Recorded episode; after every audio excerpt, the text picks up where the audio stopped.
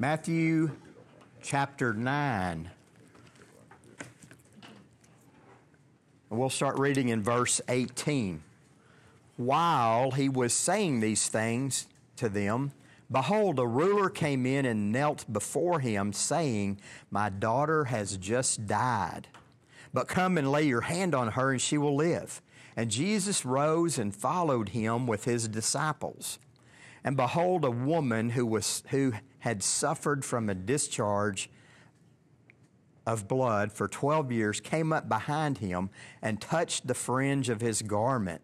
For she said to, him, to herself, If I only touch his garment, I will be made well. Jesus turned and seeing her said, Take heart, daughter, your faith has made you well. And instantly the woman was made well.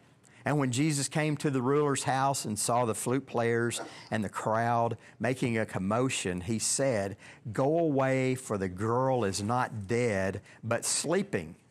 And they laughed at him. But when the crowd had been put outside, he went in and took her by the hand, and the girl arose. And the report of this went through all that district.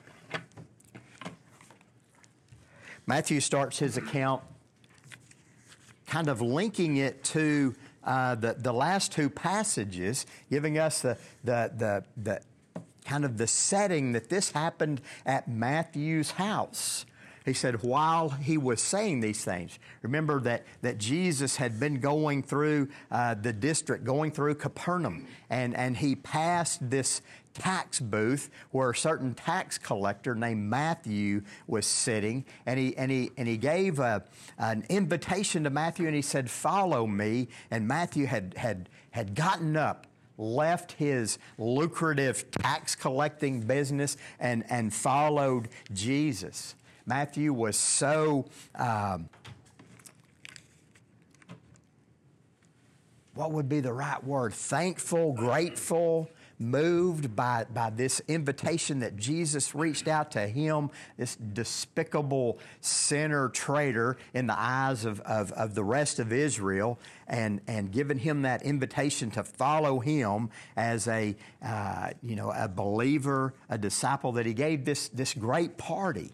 And he invited all his friends. Well, tax collectors basically had other tax collectors for their friends. And, and, and while they were there eating, the, the, the, the Pharisees saw this and they, they began to grumble and said, Why, asked Jesus' disciples, why does he uh, grumble? Why does he eat with sinners and tax collectors? While that's happening, or, or as that discussion was con- concluding, some disciples of John came and, and asked Jesus, Why don't your disciples fast like our disciples and, and the Pharisees fast?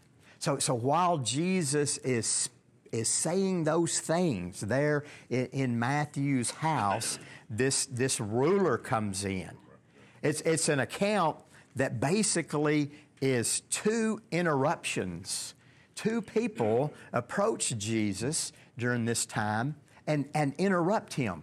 He, he's talking to uh, just uh, the, the disciples of John, asking, Why don't your disciples fast? After he had, had was visiting there with, with Matthew and the tax collectors, while he's saying this, all of a sudden this, this says a ruler comes in. Mark and, and Luke both uh, record these, the, these, these same events in, in, in kind of a, a longer uh, versions of them. Matthew is, is more uh, concise. Uh, he, t- nine verses cover this, the, this, this, this event of uh, the, the, the raising of, of the ruler's daughter. Mark writes it in 23 verses, and, and Luke uses 17 verses to, to record the same events. My, Matthew's is, is just condensed. If you read Mark and Luke, you'll see many of the things that, that, that Matthew leaves out. They're, they're all pointing toward the same thing. what would that be? That Jesus has authority over death. That up until now, Jesus has been ministering. He's, he's healed the, the, the sick. the, the, the lame, uh, whether it be uh, there or in the case of the centurion servant from a distance. He's cast out demons. He's even calmed the sea. But all of those miracles pale in comparison to what? Raising someone from the dead. That just does not happen. It did not happen. If you recall from the Old Testament, there are three accounts in the Old Testament of, of someone being raised from the dead. Elijah did one and Elisha did one. And then there was an, an account in 2 Kings 13, if you remember this. It, it, one of the footnotes in, in, in the ESV uh, reminded me of this an incredible account where they, after Elisha died and they had buried him, and, and soon after that, another man died. And, and, and the group that's carrying this man to his, to his tomb, they, they saw these Moabite raiders coming down to, to just to, to raid, to terrorize, to kill, to steal. And, and, and they're frightened and, and they look around. It's like, oh, there's, there's a grave. There's Elisha's grave. Let's just chunk him in there. And they throw him in there. And it said when his body hit Elisha's bones, that man was raised from the dead. So, but it, so it's not a common uh, uh, occurrence. And, and you know that. It's not a common occurrence today. I mean, you may be in an emergency room and they and, and a cardiologist or you know they, they shock your heart and somebody comes back from the dead, but it's the point is not to show us that, oh, you can raise people from the dead. The point is say, Jesus has power over death. So he starts with this, this behold, while Jesus is there, that, that sort of a, uh, uh, exclamation word. It's actually two words, kai, idou. Look, here comes a ruler. Who is this ruler? Well, we, run, we learned from Mark and Luke that this man's name is Jairus, Jairus, and he's the ruler, one of the rulers of the synagogue. He's not a priest. He's, some say he, he may have been a Pharisee, one who, who helps organize. May not have even been a teacher. He may have been what we would call, uh, you know, bigger churches today. They have an administrative pastor. He, he, he pays the bills. He sets up this. He organizes. But he's, he's, he's a very important person in the synagogue. This, and this ruler comes to, to Jesus, and what does he do? So, so think Jewish leader. What had the Jewish leaders done up until this point in Matthew's account? They, they've questioned Jesus. But here comes one, he comes in and he kneels down before Jesus. He, he bows down, show, shows reverence to this rabbi from this small town in Galilee. And he, and, and he comes and he tells him, My daughter has died. Now, if you remember the accounts or have read them in Mark and Luke, remember they're, they're right, they, they write longer accounts. Matthew is, is condensing it. They all end with the same fact my daughter has died. But Mark and Luke both say that as he left, his daughter uh, w- was sick. That, that she, and, and, and they knew she was dying. There's, there's no hope. That, that he, he, he leaves his, his house and goes to Jesus initially to, to, to, uh, to, to, to find him to come and heal his daughter from an illness. But by the time he gets there, she has died and he gets word. It's not a contradiction. It's just that Matthew is, is condensing the story and he gets to the, to the most important part, and that's that the little girl has died. And so, so Jesus, then it says, he, he rose and followed him.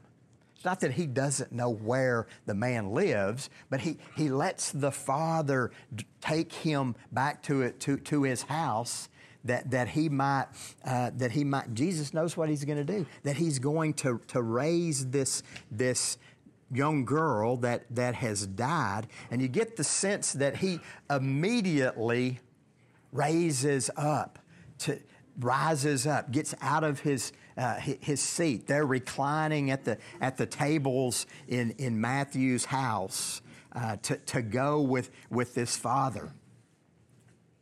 We had a similar uh, account back in chapter 8 where a centurion, now his, his, his servant wasn't dead, but this, this centurion came and, and, and, and told Jesus that his servant was, was paralyzed. And, and he just said, Say the word, and you can, and, and my servant will be healed.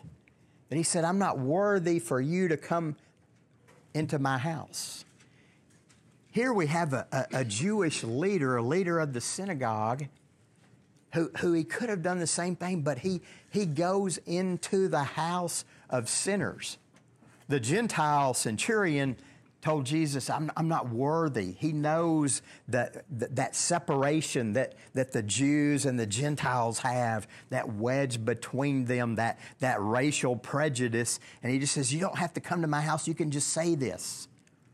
But here, this, this leader of the synagogue, he, he is so desperate, he even goes into the house of a tax collector to, to, to beg Jesus to come and, and to, to save his, his daughter. Jesus had told the Pharisees when they grumbled about him reclining, eating, and fellowshipping with, with tax collectors and sinners, he, he had told them the sick, the, the well don't have need to go to a physician. And so, so now one who is sick comes to the great physician, comes to Jesus, and he, he immediately leaves that. There's, it, it's, it's, it's as if he, he doesn't, it doesn't bother him that this man is interrupting him, that, that he's, he's actually coming to do this bidding on, on behalf of his daughter for the reason that Jesus came to, to show that he conquers sin and, and death. So it says Jesus gets up and they, and they go to uh, head to his house. And while they're going, he says, Behold, this woman who suffered from a discharge of blood for 12 years comes up behind him and touches the fringe of his garment. So it, it's another interruption but, it, but it, neither one of them bothered Jesus. Do, do interruptions, I started to say interrupt us, do interruptions bother you, bug you? If, I mean, it's like, wh- why are you bothering me now? I'm doing this. And, and I know a lot of times it's, you know,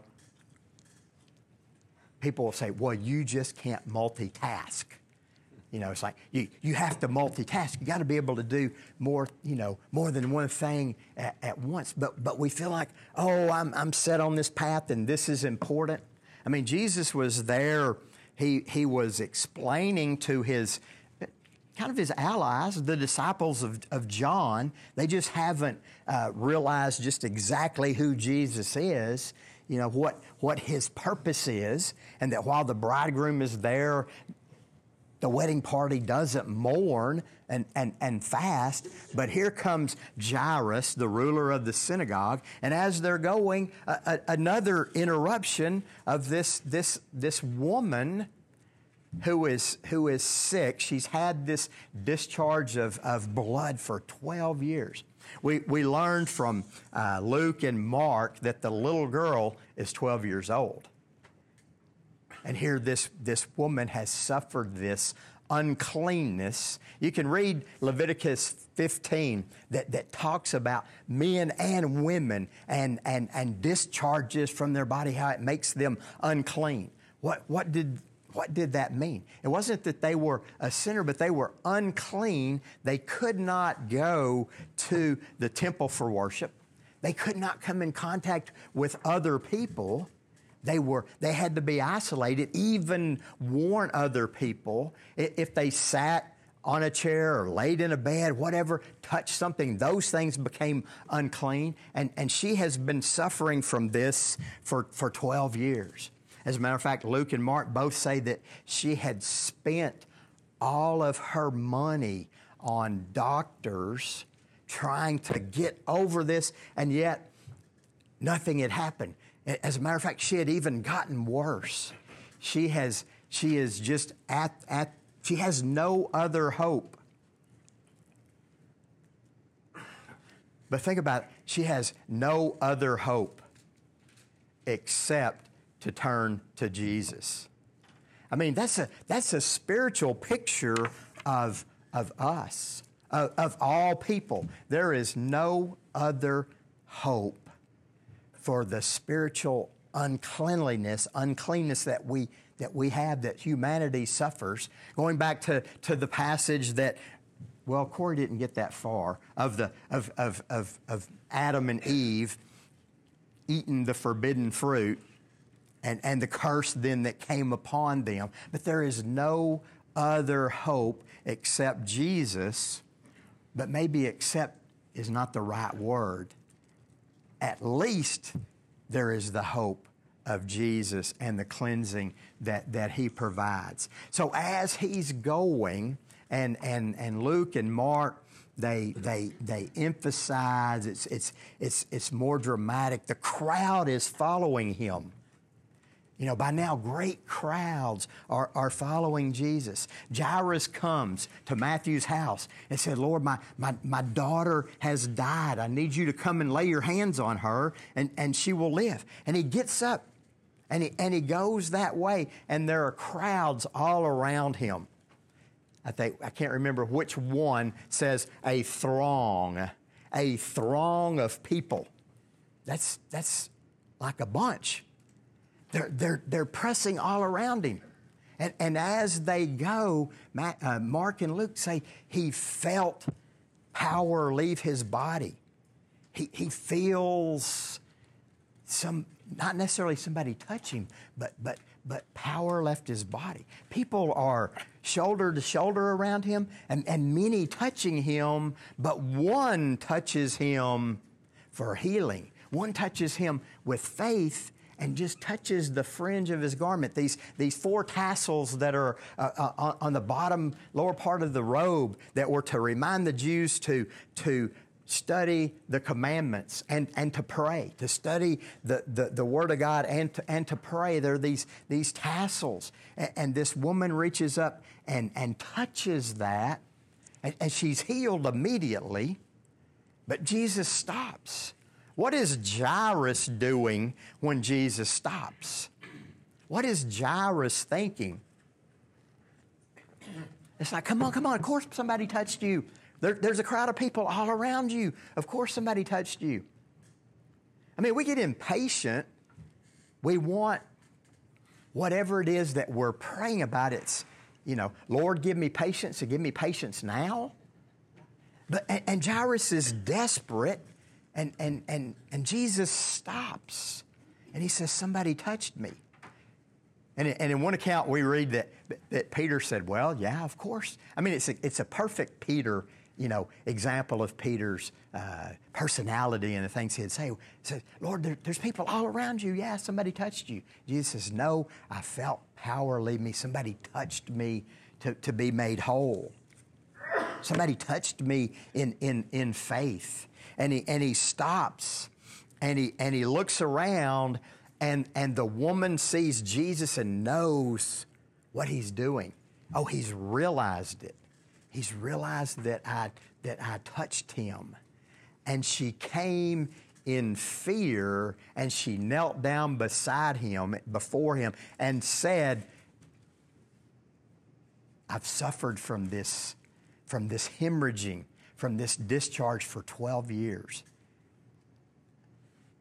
And there's the doctors say there's nothing they can do. I've spent all I, all I have on, on, on doctors, and yet I, I'm, I'm still suffering from this, and I'm unclean, and, and I believe that only you could heal me. And it says that she was healed immediately.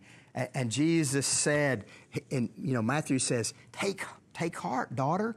Your faith has made you well.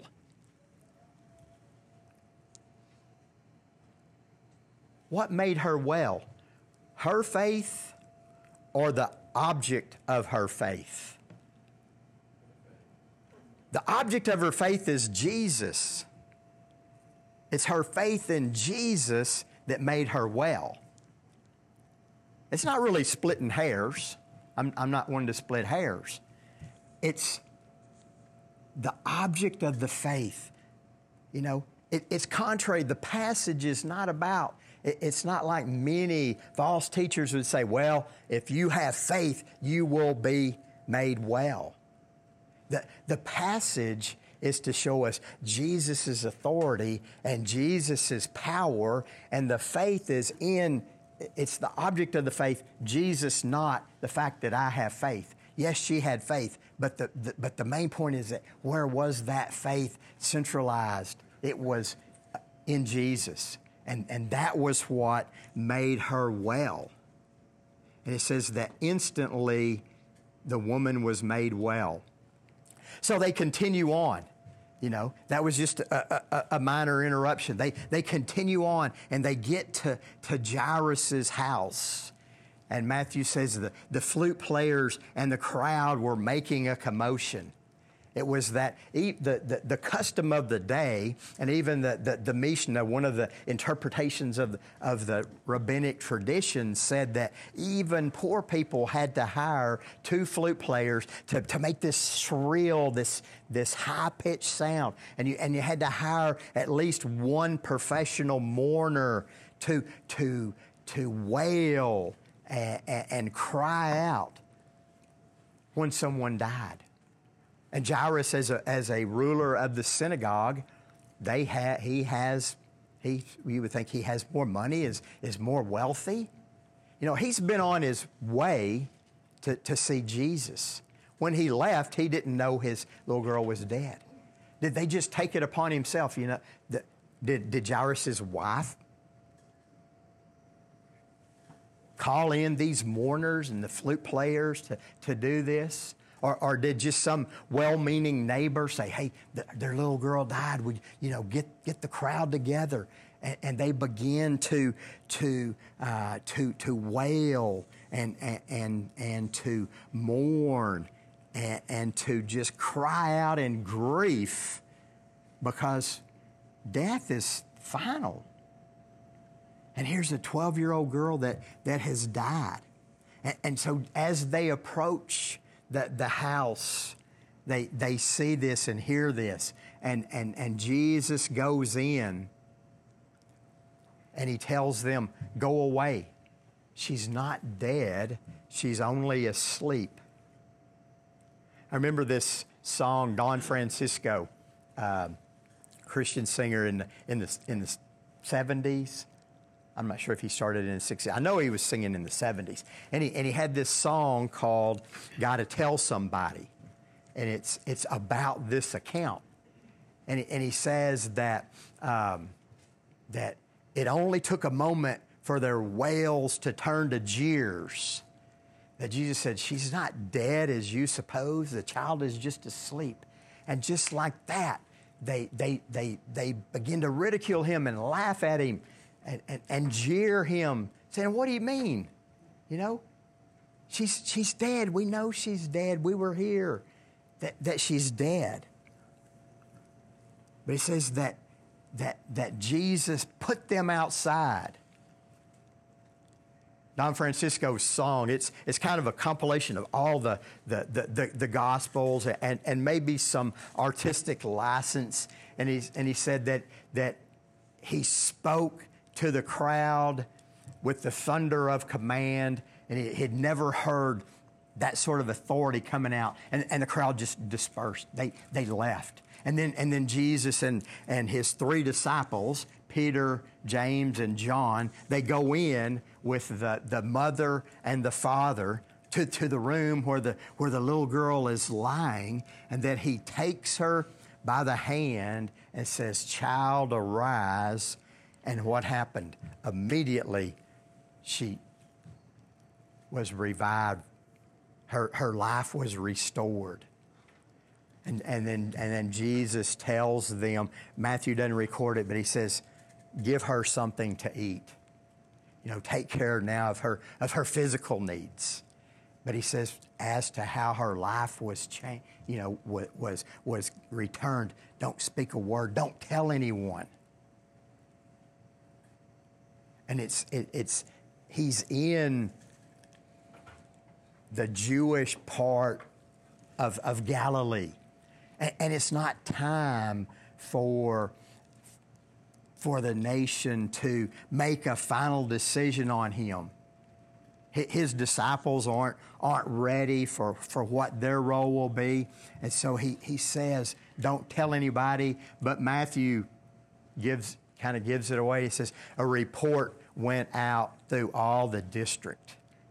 I mean, how do you keep something like that secret? That, that the, the neighbors know, the disciples know, the parents know, the, the little girl knows, and, and so that, that, that word then spreads that now Jesus has raised someone from the dead. What's the difference in, in how Jesus raises someone and, and those Old Testament accounts? E- Elijah and Elisha two of the greatest Old Testament prophets, they both had to work at it. Remember, they, they lay down on top of the body. And then they, they, they lay down, then they get up. Elijah walks around, you know, back and forth. And you can think of one of those, you know, you're, you're, you're working on something and you're, you're, you're you're, you're, you're diligent, you're working, you got to just get up and pace back and forth and think about it. And then he lays back down on the body and he prays three times. And then finally, the, there's breath and life in the body. It's a little bit different when Jesus raises Jairus' daughter, and in a couple more uh, chapters, the one from, from the, the boy from Nain, or Lazarus, that he speaks and immediately that person is, is raised from, from, from the dead.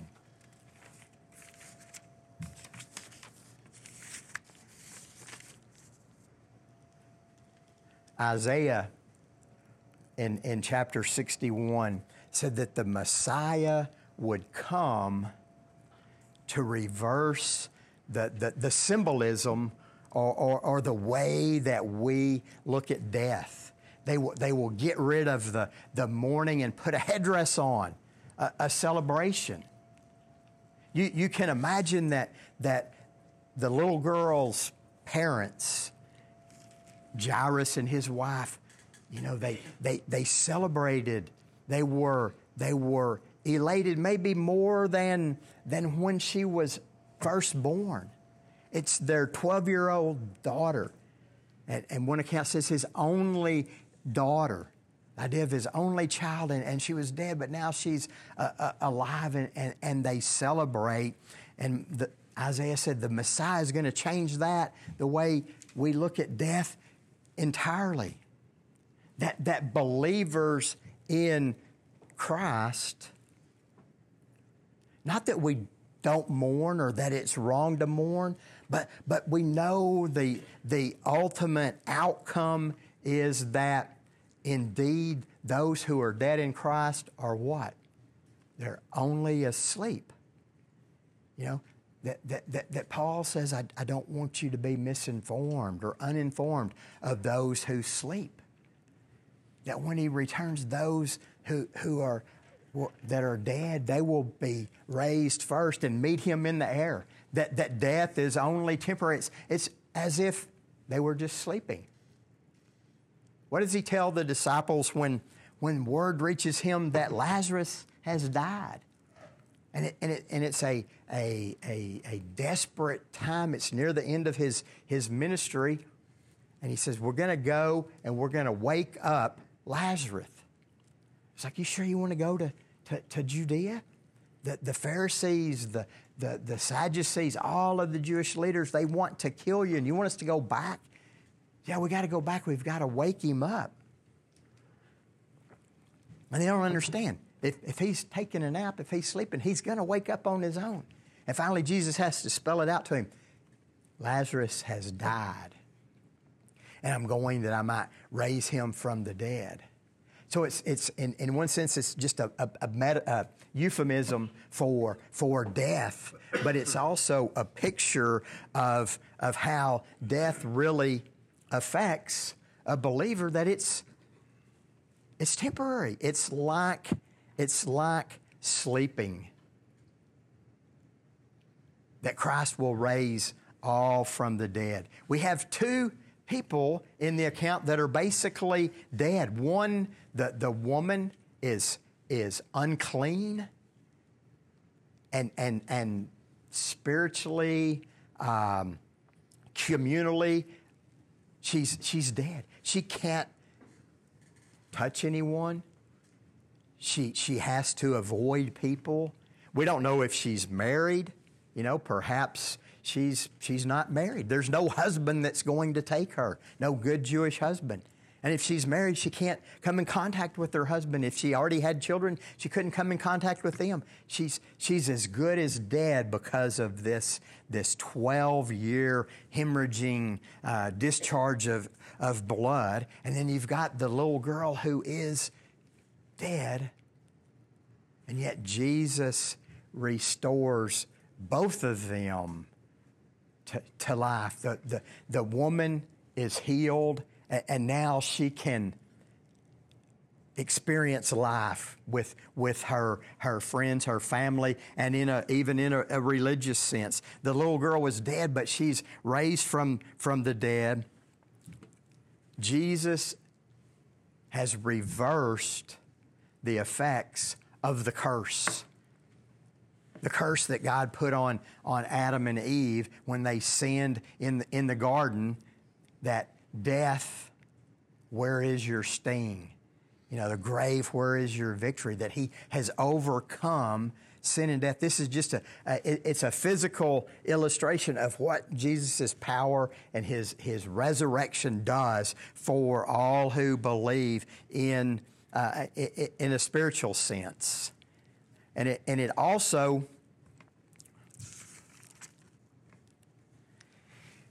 does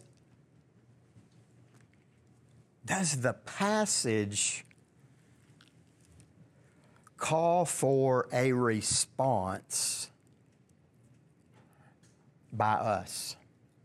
It, and if so, well, if not, tell me why it doesn't. But if it does, what is the call for a response?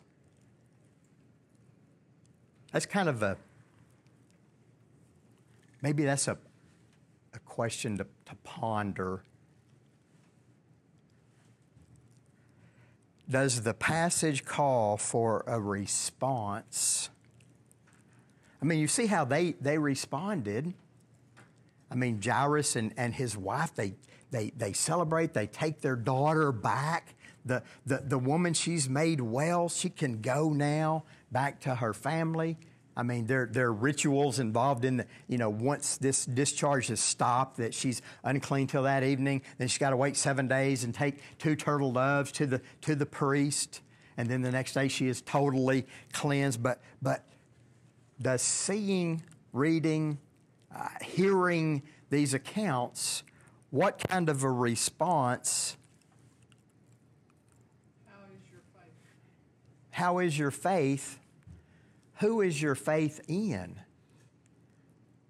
I mean, it's, it's the object of our faith. It's, yes, we're, we're to have faith, but it, it's got to be in the right thing, the right one.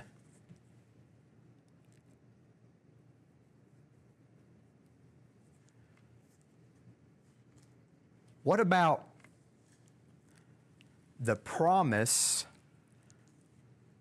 of eternal life that Jesus gives to us and our response to that. Do, do, do we respond to that once we have believed?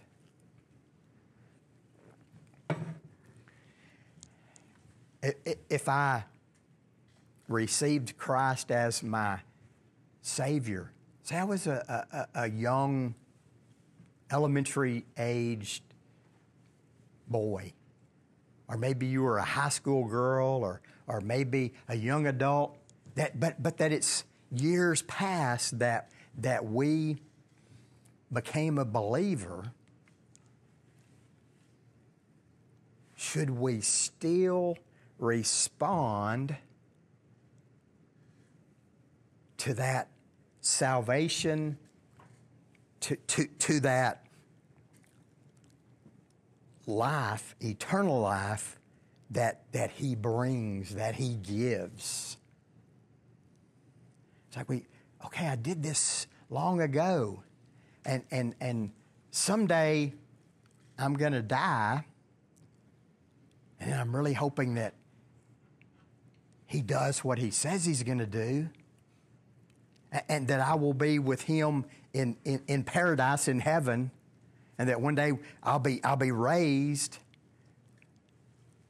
But is it just two, two ends, or is there a way we can respond in between those two events? Our, our salvation and our, our ultimate resurrection to, a, to a, a, a, an eternal life, a new body. Does it call for a response? Of our faith, absolutely, but then our praise, our thanksgiving of, of you've done this. I was as hopeless as this woman who spent all her money trying to get well. I was as hopeless as this little girl who was dead. There was no life in her body. That I was, as, in a spiritual sense, dead, hopeless. There's no way I could buy this. But Jesus gave me that salvation. And so my, my response should be one of, of thanksgiving and praise all the days of, of, of my life. And not just thinking, okay, you know, later we're going to worship in heaven. But, but that because of that promise that we will worship God in heaven, that my, my days here should be filled with worship, with praise and thanksgiving. I know you've, you're, you're familiar with these accounts.